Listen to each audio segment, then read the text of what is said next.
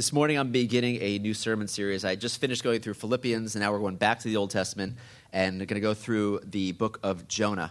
Now, of course, when you say the name Jonah, even people who don't go to church immediately think of what? Jonah and the whale, or the great fish, the big fish, as the Bible puts it. But this is not just a cute Sunday school story for children. You know, it is a masterfully told story that is very relevant to our lives today. And so we're going to take about probably about five or six weeks to go through Jonah. And I'm just going to begin with the first three verses this morning. And so Jonah chapter one, verses one through three. The word of the Lord came to Jonah, son of Amittai. Go to the great city of Nineveh and preach against it, because its wickedness has come up before me. But Jonah ran away from the Lord and headed for Tarshish. He went down to Joppa, where he found a ship bound for that port.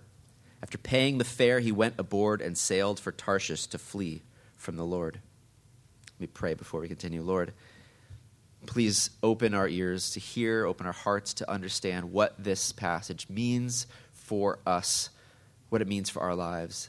Help us to see you more clearly, Lord, and, and respond however it is you call us to respond today. In Jesus' name, amen. So before I dive into the relevance of this passage for your life, uh, for our lives today, there's three background questions I think you need to answer as you look at this. Uh, is this a historical story? What is a prophet? What's the job of a prophet? And then what's the significance of the two places that I mentioned, Nineveh and Tarshish? So is this a historical story? The answer is maybe. Maybe. Jonah is definitely a historical person. We read about him elsewhere.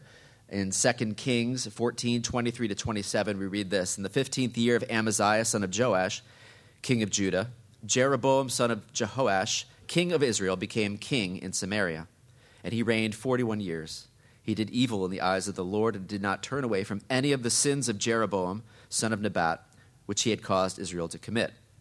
He was the one who restored the boundaries of Israel from Lebo Hamath to the Sea of the Arabah in accordance with the word of the Lord, the God of Israel, spoken through his servant Jonah, son of Amittai, the prophet from Gath Hepher. So there he is, Jonah, son of Amittai, showing up in Second Kings.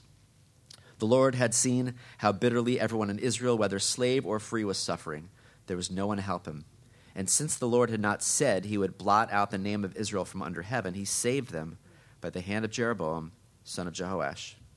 So we do have corroboration in another story here that there was a prophet named Jonah who spoke God's word to a wicked king named Jeroboam, who was used by God to restore the boundaries of Israel in a time when they were under siege from many foreign invaders.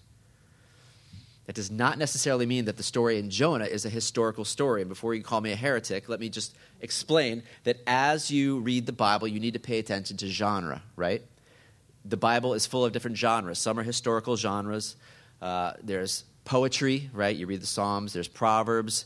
There are letters. There are Gospels. There's different genres. And when you read, there's apocalyptic literature, Revelation, and each genre has its own rules on how you read it. And the big question as you read Jonah is, is this meant to be history, or is this something else as you look at how it's structured? And some would say it's a historical story. This actually happened. Jonah went to preach. He wound up swallowed by this fish. He spit out all of this, and that's possible. It's certainly possible that it's a historical story. There's nothing that God can't do. But there's also clues as you read it that maybe this is meant as a parable, basically, the way Jesus told parables. In case you don't know what a parable is, here's one definition from John MacArthur. A parable is an ingeniously simple word picture illuminating a profound spiritual lesson. So like the parable of the Good Samaritan, right? Or the parable of the sower and the seeds, or uh, the unforgiving servant, things like that. There's stories that Jesus told that sounded like they could have actually happened, but they're meant to illustrate uh, a deeper meaning. And so there's certainly a possibility that some commentators believe that this is taking an actual historical person, Jonah, and using a story, basically, that's crafted to explain a deeper theological truth about Israel and the people of God and their relationship to foreign countries and their relationship with God. So either way, we're going to focus on what the theological significance is of this passage, whether it's historical or whether it's meant to be a parable. Now, Jonah, as we just learned, was a prophet. And when you hear the word prophet, some of you may think a prophet means someone who tells the future, because that tends to be what we think of when we think of prophets today. But in those days, the prophet had another uh, main purpose, and it was known as a, they were known as covenant mediators. A covenant mediator, that when God rescued the people of Israel from Egypt and slavery, he brought them out to Mount Sinai, and at Mount Sinai, he made a covenant with Moses and the people of Israel. And the covenant went like this: I'll be your God, you'll be my people. Here's the Ten Commandments, and here's the rest of the commandments of what it means to be my people. Here's the rules to follow, here's the laws to obey. And if you follow these rules and obey these laws, here's the blessings that will happen.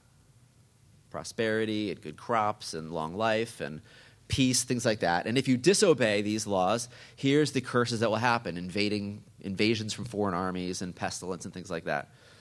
That's how it was set up at Mount Sinai here. And every time that the people of Israel were in danger of bringing the curses upon themselves because of their rebellion, because of their idolatry, their false worship, their injustice, whatever it might be, what would God do? He'd raise up a prophet. He would send a prophet who would be the mouthpiece of God, who would come to the people of Israel and basically tell them, repent. The direction you're going is not good, and you need to turn from your false worship, turn from your idolatry, turn from your injustice, back to the covenant, back to God. As you can imagine, prophets were not popular people, because, you know, nowadays you think of prophets coming in and reading people's mail, so to speak, and telling the future, and they're popular people. But in those days, a prophet was someone calling people to repentance, calling people back to God. And sometimes prophets were also sent to give messages to foreign countries as well, sent by God to foreign nations, like this example of Jonah being sent to Nineveh to preach against the wickedness and evil that was there. Again, given what we know from Second Kings and what we read about Jonah, he was a prophet in a time when they needed to strengthen the boundaries and the borders of Israel because there were a lot of foreign nations invading. And so Jonah seems to be sent here to Nineveh, one of those foreign armies that was always invading Israel, to call them to repent, to give up their evil and their violence. So again, that third question of what's the significance of Nineveh and Tarshish? Nineveh was uh, the capital city of Assyria. Assyria was one of the oldest civilizations, and they were bent on violence. They were known for their violence, and they attacked Israel often. And so Jonah is told by God in this passage to go and preach against them and their violence and their evil ways. And what does he do instead? It says he ran away from the Lord. He's heading for Tarshish, which people are not sure where it is, but they think it's the southwest coast of Spain. So essentially, right, instead of going this direction to the east, he is going as far as possible in the opposite direction. So what I want to do this morning in light of this passage, now that we've kind of looked at the background, is there's two levels I want to look at this morning of the main point that seems to be God calls Jonah, and Jonah rebels. Jonah is disobedient. It's it, it, the simplest message, that's what it is. It's God calls this man to a task, and he, instead of obeying, disobeys and goes the absolute opposite direction. And so there's two levels I want to look at this morning and how it relates to us. First of all, there's God's call to find our identity and purpose in him. And then secondly, there's God's call to share his message with the world. So this is what seems to be happening in the first three verses. And I want to use what happens to Jonah here to look at our lives. God's call in our life to find our identity and purpose in him, and God's call to share his message with the world.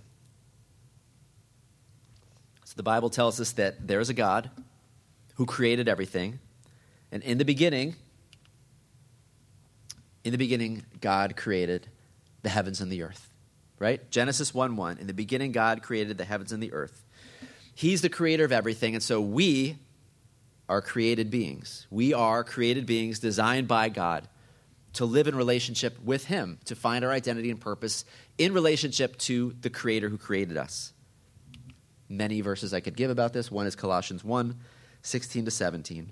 For by him all things were created, things in heaven and on earth, visible and invisible, whether thrones or powers or rulers or authorities, all things were created by him and for him. He is before all things, and in him all things hold together. Again, this is one of many verses that just tells us that there is a God who created us, and we cre- we're created by him and for him, and we find our identity and our purpose in relationship to the God who created us. Now, as Janet just mentioned, we're having a tag sale next Saturday. My wife is one of those who loves to tag sale. Yesterday, we were at a couple of tag sales together, and sometimes she will bring home things like a lawnmower from a tag sale, right? And when she brings home something like a lawnmower, it leaves me with a couple options of how to figure this thing out. Either I can just try to figure it out on my own, how this lawnmower works, and if it's not working, what's wrong with it? Or what can I do?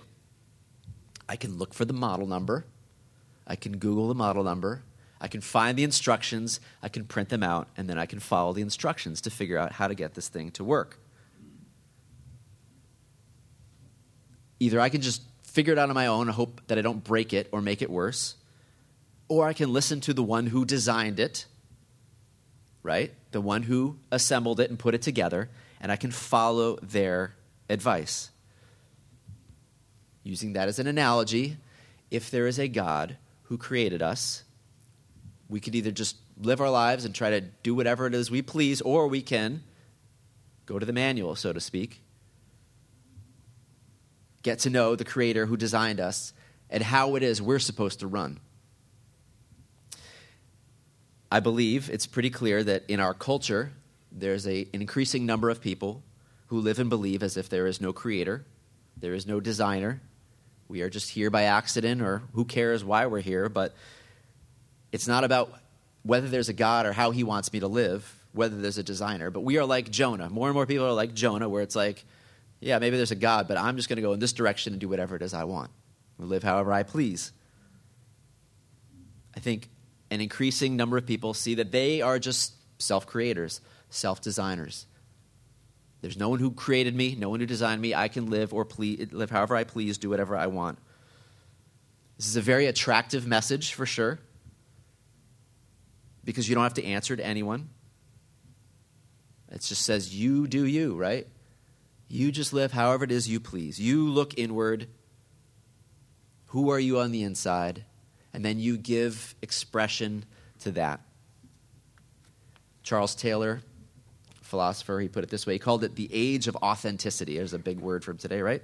The age of authenticity. He said this, I mean the understanding of life, which emerges with the romantic expressivism of the late eighteenth century, that each one of us has his or her own way of realizing our humanity, and that it is important to find and live out one's own, as against surrendering to conformity with a model imposed on us from outside by society or the previous generation or religious or political authority.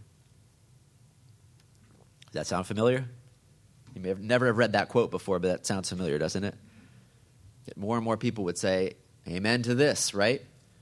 Instead of living my life in conformity to some external standard, whether you call it God or my parents or society or religion or politics, what I need to do is live authentically. I need to give expression to what it is that I see or feel on the inside. Another great term is expressive individualism, which is by Carl Truman, another philosopher and professor. He said this, expressive individualism particularly refers to the idea that in order to be fulfilled, in order to be an authentic person, in order to be genuinely me, I need to be able to express outwardly or perform publicly that which I feel I am inside.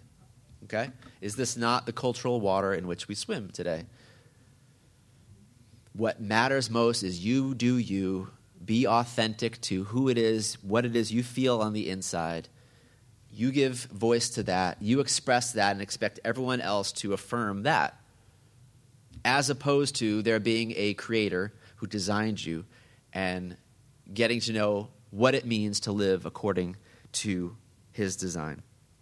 So Jonah, in some ways, is like that. God is calling him to a specific identity and purpose, and Jonah is rejecting it and running as far away as he possibly can. And as he's about to find, as we're about to find in the next couple sermons, it doesn't go well. It kind of ends with a lot of chaos for him and for those around him. And for those who think that just by rejecting any God and just living however I please is going to lead myself to happiness and peace and lead this world to unity and peace, It doesn't. It leads to significant personal and cultural chaos. So again, Jonah thinks he's finding freedom here. I'm just going to leave God and go do whatever I want. And our culture certainly believes that by throwing off any idea of God, any idea of religion or my parents or politics, by living however it is I please, that that's, that's freedom, right? That's freedom. Nobody can tell me what to do. No restrictions. I will live however I please. I will do whatever I want. And that's freedom. It's the attitude of William Shakespeare, right? This above all, to thine own self be true. You do you. You be true to yourself. Don't let anyone else tell you what you can or cannot do. You need to look inside and give expression to that. That's freedom, the absence of restriction. This attitude seems very, again, self-evident in America. If you've been paying attention, if you listen, this is very much the attitude, the cultural attitude around us, that we are basically good people with good desires, and what we need to do is just follow it, whatever it is that we feel like we need to do in our hearts. And that is freedom. That will lead to fulfillment. So here's my argument, which if you've been a part of this church, you've heard this argument before, that true freedom is not the absence of restriction. True freedom is not just throwing off all restrictions and doing whatever it is that you please, but true freedom comes when you submit to your design, when you submit to the right restrictions. So let me give you some analogies in case that doesn't make sense. Consider the fish. What if a fish said, you know what, I am tired of swimming in this ocean, being told how I must live, where I must be. I want to go live on the land. What is going to happen to that fish when that fish expresses his freedom? That fish is going to die because the fish was designed for a specific environment, the water. And when he leaves that environment, that design, he dies. What about the bird? The bird who says, I'm tired of all this flying through the air and all this. I want to swim. I want to live in the water. What's going to happen to that bird? When that bird chooses not to live according to his design, that bird as well is going to drown because it was not created to live in the water. What about musicians? If you play the piano and you say, well, you know what? I hate all these restrictions on like chords and notes and all of that. And I'm just going to play whatever it is I want to play. Bang on the keys however I want. Is that going to lead to beautiful noise? It's going to lead to chaos. If we had a band up here and Rich said, you know what, I'm just going to play whatever I want, and Megan said, I'm going to play whatever I want, and the singer said, I'm going to sing however I want, and Zach, play whatever he wants, how is that going to work for us as a church? True freedom is not the absence of restriction. It's submitting to the right restrictions, to life-giving restrictions. When the piano player decides that he or she is going to submit himself or herself to the laws of the keyboard, then over time they will find that they can play freely anything. What about the athlete? Again, what if the basketball player was like, I don't want to follow all these rules, these laws of the game. I'm just going to do whatever I want, play however I want. Again, it's going to be chaos. Living with that, I, that definition of freedom, that I can do whatever I want and throw off every restriction, will lead to chaos. But when you master the laws of the game, when you master how it's to be played, then you become like Steph Curry, the most free player out there who can do just about anything with a basketball because he has submitted himself to the laws of the game. What about if you own a car? And what about if you say, you know what, this whole idea of like getting my oil changed every three thousand miles, you know, every three months, like, no, I am not going to submit to that tyranny. I want to be free as a car owner, and I want to just do whatever I want with this car. What is going to happen to your car? It's going to break down because true freedom is not the absence of restriction. True freedom is submitting to the right restriction. When you submit your car to the laws of mechanics, then it will run well. Am I making sense here? Our culture is teaching you and teaching us that freedom is the absence of restrictions. That freedom means nobody can tell me what to do. I need to do whatever it is that I feel is right on the inside. That is authentic living. That I need to do what's right for me. Everyone else needs to do right, what's right for them. That is going to lead to fulfillment. That is going to lead to joy, life to the full. And I'm here to tell you that that is a lie. That you are a created person, that you were designed, and that you will find true freedom when you submit yourself to the Creator who designed you and the way that you were designed to live. That if you try to live like Jonah, just go off and do your own thing, that it's going to lead to internal personal chaos. It's going to lead to cultural chaos as well. So summing it up here, true freedom is not the absence of restriction, but submitting to the right restrictions, to life-giving restrictions. If this is new to you, I'm challenging you to consider this this morning.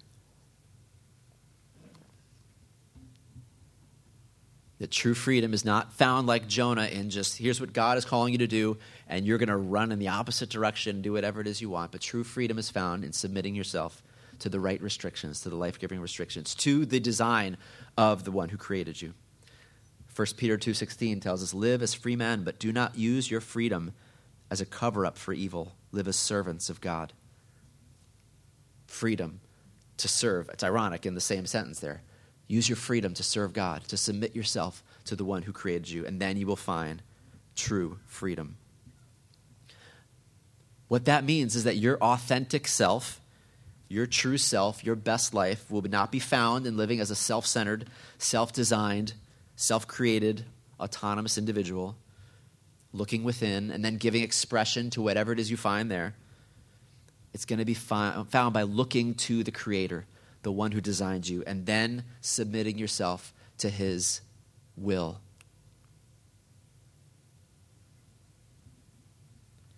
So that's the first level I want to look at this morning, that our that, that we see here in Jonah one, one through three, God's call to find our identity and purpose in him. Jonah, I've called you to be a prophet and to go do this, and Jonah will have none of it. And so many of us, God has already told us and called us to live in relationship to him, in submission to him, that that is where we will find life to the full. That is where we will find true freedom. And so many of us resist that. But there's a second level to Jonah one, one through three, and that is God's call to share his message with the world, because there's a specific message that God has for Jonah. I want you to go to Nineveh, and I want you to preach against its wickedness. I want you to go and tell this barbarous people, right, this violent nation, to give up their violence, to repent. And Jonah, instead of obeying, runs away. Now, this call from the very beginning on Israel was to be this city on a hill, a light to the nation. For example, Isaiah sixty, arise, shine, for your light has come, and the glory of the Lord rises upon you. See, darkness covers the earth, and thick darkness is over the peoples, but the Lord rises upon you, and his glory appears over you. Nations will come to your light, kings to the brightness of your dawn. There was this idea that Israel was to be a light to the nations, a city on a hill, proclaiming the glory of God, calling people from all nations to a relationship with the Creator. First Chronicles sixteen, sing to the Lord all the earth, proclaim his salvation day after day, declare his glory among the nations, his marvelous deeds among all peoples. So Jonah's call was part of God's bigger call that his people would proclaim God's glory and his message to the whole world. And this continues in the New Testament. Matthew five, fourteen to sixteen, Jesus said, you are the light of the world. A city on a hill cannot be hidden. Neither do people light a lamp and put it under a bowl. Instead, they put it on its stand, and it gives light to everyone in the house. In the same way, let your light shine before men, that they may see your good deeds and praise your Father in heaven. Notice again the outward focus here of being a light to others, proclaiming something to others. Matthew twenty-eight, eighteen to twenty, after Jesus rose from the dead, he gathered his disciples and he said to them, all authority in heaven and on earth has been given to me, therefore go and make disciples of all nations, baptizing them in the name of the Father and of the Son and of the Holy Spirit, and teaching them to obey everything I have commanded you. And surely I am with you always to the very end of the age. Are you sensing the theme here? That it's a call to go and make disciples. Go and proclaim a message from God. Luke twenty-four, forty-six to seven, Jesus told his disciples, this is what is written, that Christ will suffer and rise from the dead on the third day, and repentance and forgiveness of sins will be preached in his name to all nations beginning in Jerusalem. There's a message. Turn from sin. Turn from self-centeredness. Turn from being your own self-designed creator. Turn to God. Forgiveness of sins, a restoration to a right relationship with God will be preached in all nations. Acts one, seven to eight, before Jesus ascends to heaven, he says to his disciples, it is not for you to know the time or dates the Father has set by his own authority, but you will receive power when the Holy Spirit comes on you, and you will be my witnesses in Jerusalem and in all Judea and Samaria and to the ends of the earth. The call to be witnesses to everyone. And then last, lastly, let me share this one, Second Corinthians five, seventeen to twenty-one. Therefore, if anyone is in Christ, he's a new creation. The old is gone and the new has come. All this is from God, who reconciled us to himself through Christ and gave us the ministry of reconciliation, that God was reconciling the world to himself in Christ, not counting men's sins against them. And he has committed to us the message of reconciliation. We are therefore Christ's ambassadors, as though God were making his appeal through us. We implore you, on Christ's behalf, be reconciled to God.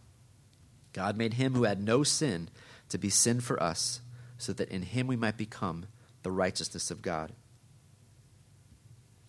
So again, in Jonah one, you have God calling Jonah to find his identity and purpose in relationship to him, the Creator, and also to proclaim a message to others, a message of repentance and faith, to give up their violence, to turn from their sinful ways, to put their faith in God. And this message is not just for Jonah. It's not just a story about a disobedient prophet. It is meant to be a mirror held up to us, to Israel who read it, and now to us today. You have been entrusted with this same calling. Go and make disciples of all nations. Go and be my witnesses. Go and be ambassadors. You have a ministry of reconciliation, calling others to be reconciled to God. Is that clear? Is this clear? Are we seeing this? That this is a task for all of us. It's a message that has been given to each of us to proclaim to others. Reconciliation, being right with God. Repentance, turning from sin. Forgiveness. Restoration to a right relationship with God. Because the stakes are big. Jesus put it this way in John three, sixteen to eighteen. For God so loved the world that he gave his one and only Son, that whoever believes in him shall not perish, but have eternal life. For God did not send his Son into the world to condemn the world, but to save the world through him. Whoever believes in him is not condemned, but whoever does not believe stands condemned already, because he has not believed in the name of God's one and only Son. Do you see how high the stakes are in that passage? Again, these are Jesus' words, and if they are to be taken seriously, what does he seem to be saying here? He seems to be saying that the eternal destiny of each individual depends upon how they respond to him. That we all, it says, are under condemnation, judgment, because of our sin. But God loved the world so much that he did not leave us in our sin, but sent his Son to die for us, that all who believe in him would not perish, but have eternal life. And now he said, go and tell people this. Go and share this good news.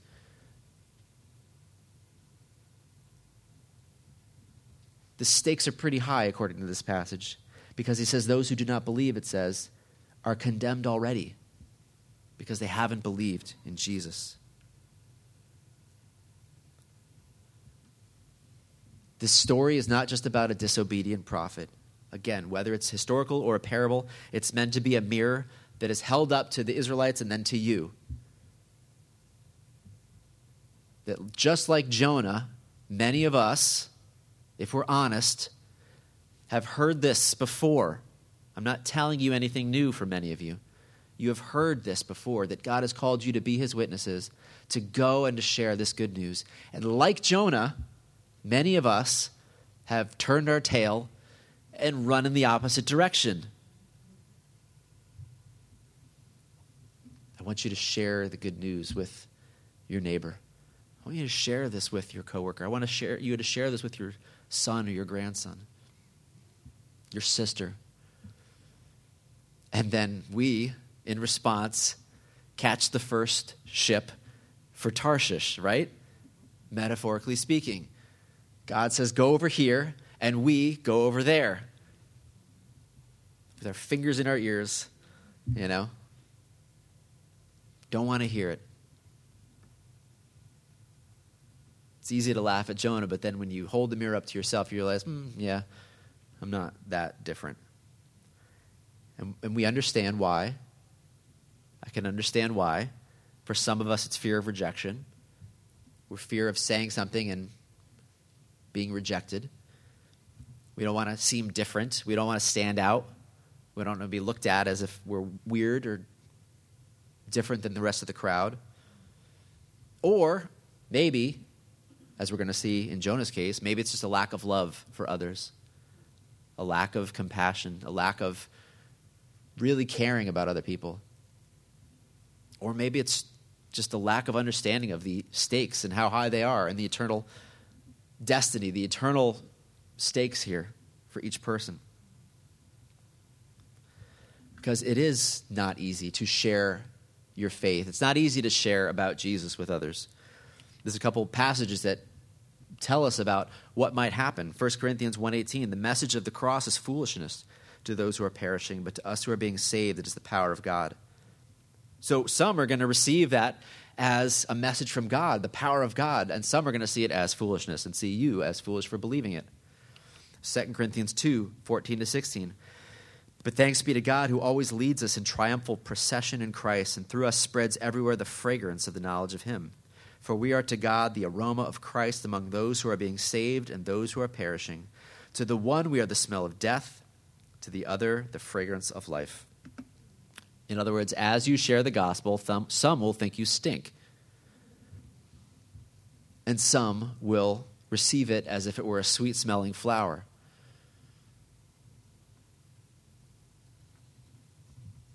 There is a call on Jonah's life, and there is a call on your life to be his witnesses, to share the message of repentance and forgiveness of sins, to tell people about Jesus. And the temptation is to sugarcoat it or water it down or avoid it or to run to Tarshish. But the call is clear. Go and make disciples. Preach repentance and the forgiveness of sins. Be his witnesses. How are you doing with that? Is anything coming to mind for you? Anyone coming to your heart? Times when God, you feel like, has laid on your heart to share something and you, like Jonah, have just turned your tail and run the opposite direction.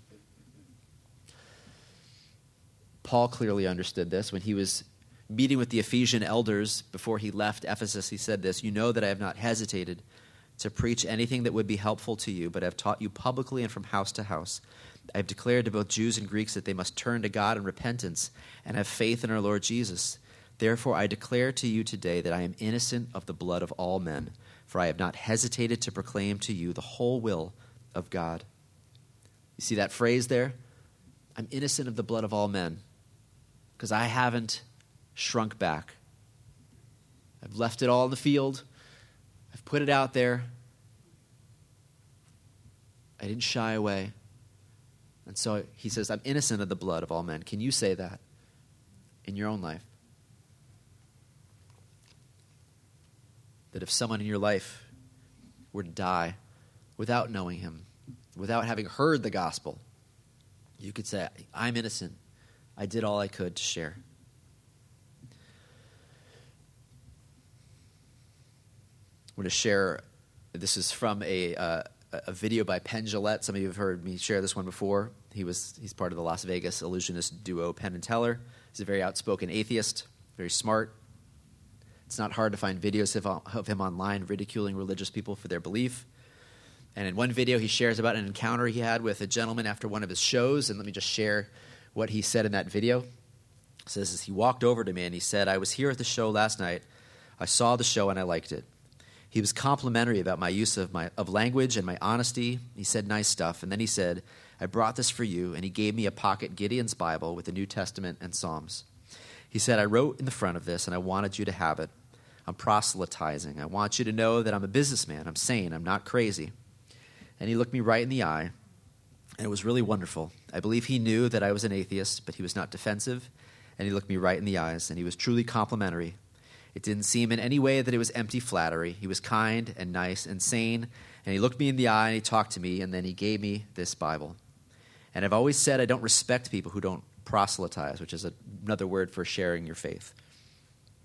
If you believe there is a heaven and hell, and people could be going to hell or not getting eternal life or whatever, and you think, well, it's not really worth telling them this because it would make it socially awkward.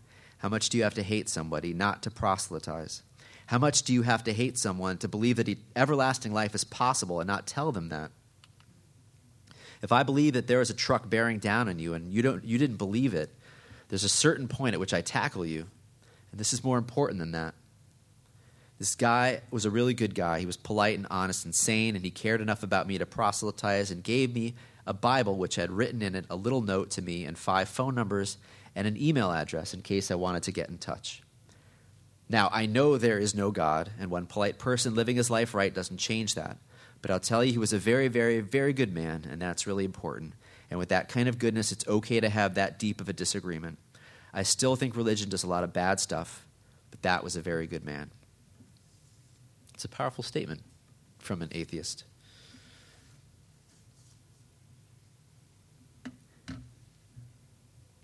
Now,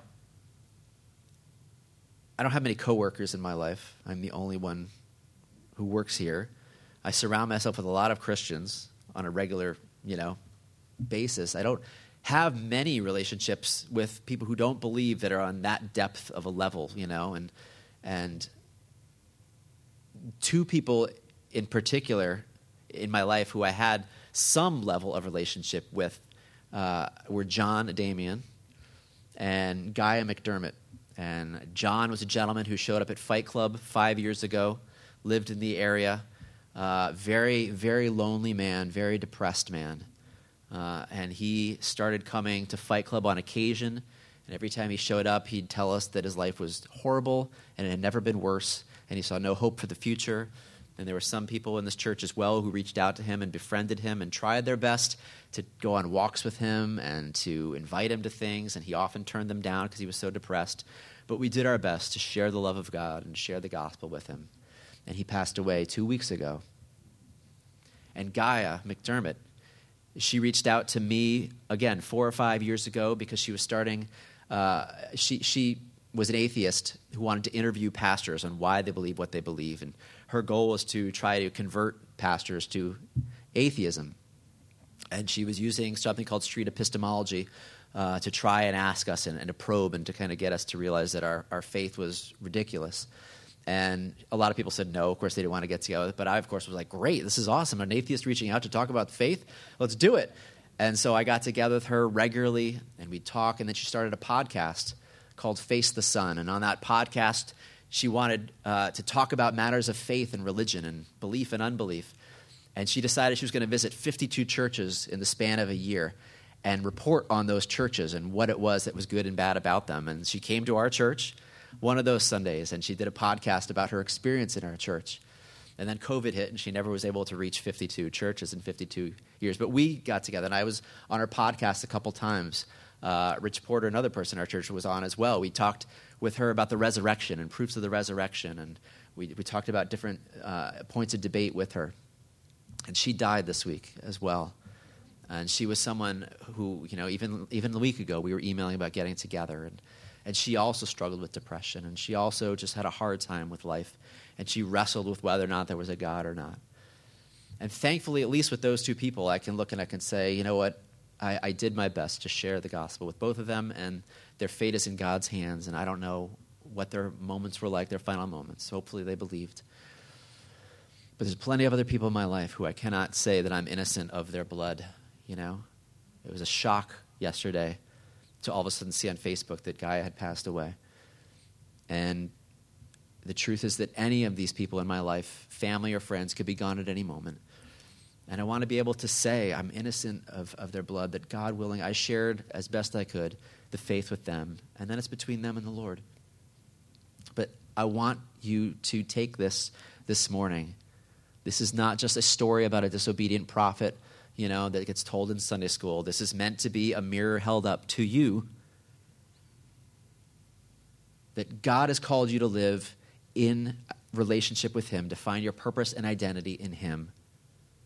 And that true freedom is found not in just casting that off and running the opposite direction and doing your own thing and being a self-created, self-designed individual, but living in submission to him. And God has entrusted to you the message of reconciliation to go and share the good news of Jesus. And like Jonah, many of us run the opposite direction. But I'm encouraging this morning, there's no greater joy. There's no greater joy than when someone comes to faith, right? And, and it's because of you being obedient and sharing your faith with them.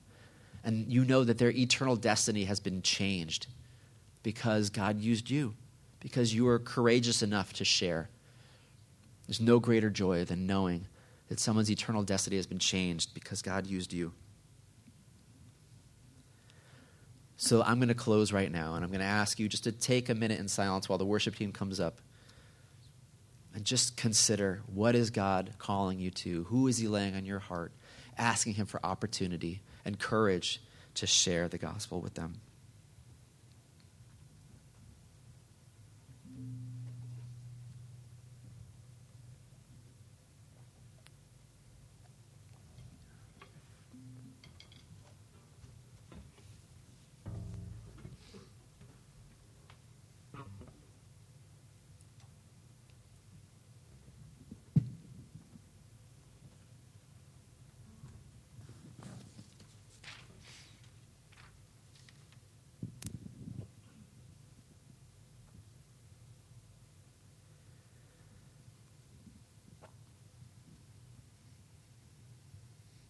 Lord, we confess to you our disobedience. We confess to you our sin, that so often we have failed to trust that you are a good God who has good plans for us. And we have run the opposite direction because of our fears, because of our lack of love, because of our lack of trust. We confess that to you, God. Forgive us our sins. We thank you, Jesus, that because of your death for us, we are forgiven. And Lord, we lift up to you those who are on our hearts who don't know you or who we're not sure whether or not they know you. You have entrusted to us this message, this gospel message. We pray for courage to share that message in both words and in actions, to love our neighbor, to share the good news with them. And we pray that you would bring these individuals to faith in you, to saving faith, reveal themselves to you through our witness, Lord. Encourage us that when we step out in faith, that you can do amazing things and you can bring dead men and women to life, eternal life. We pray for a harvest of souls, Lord, for a revival, for many people to come to faith as we step out in obedience and service to you. We pray this in Jesus' name. Amen.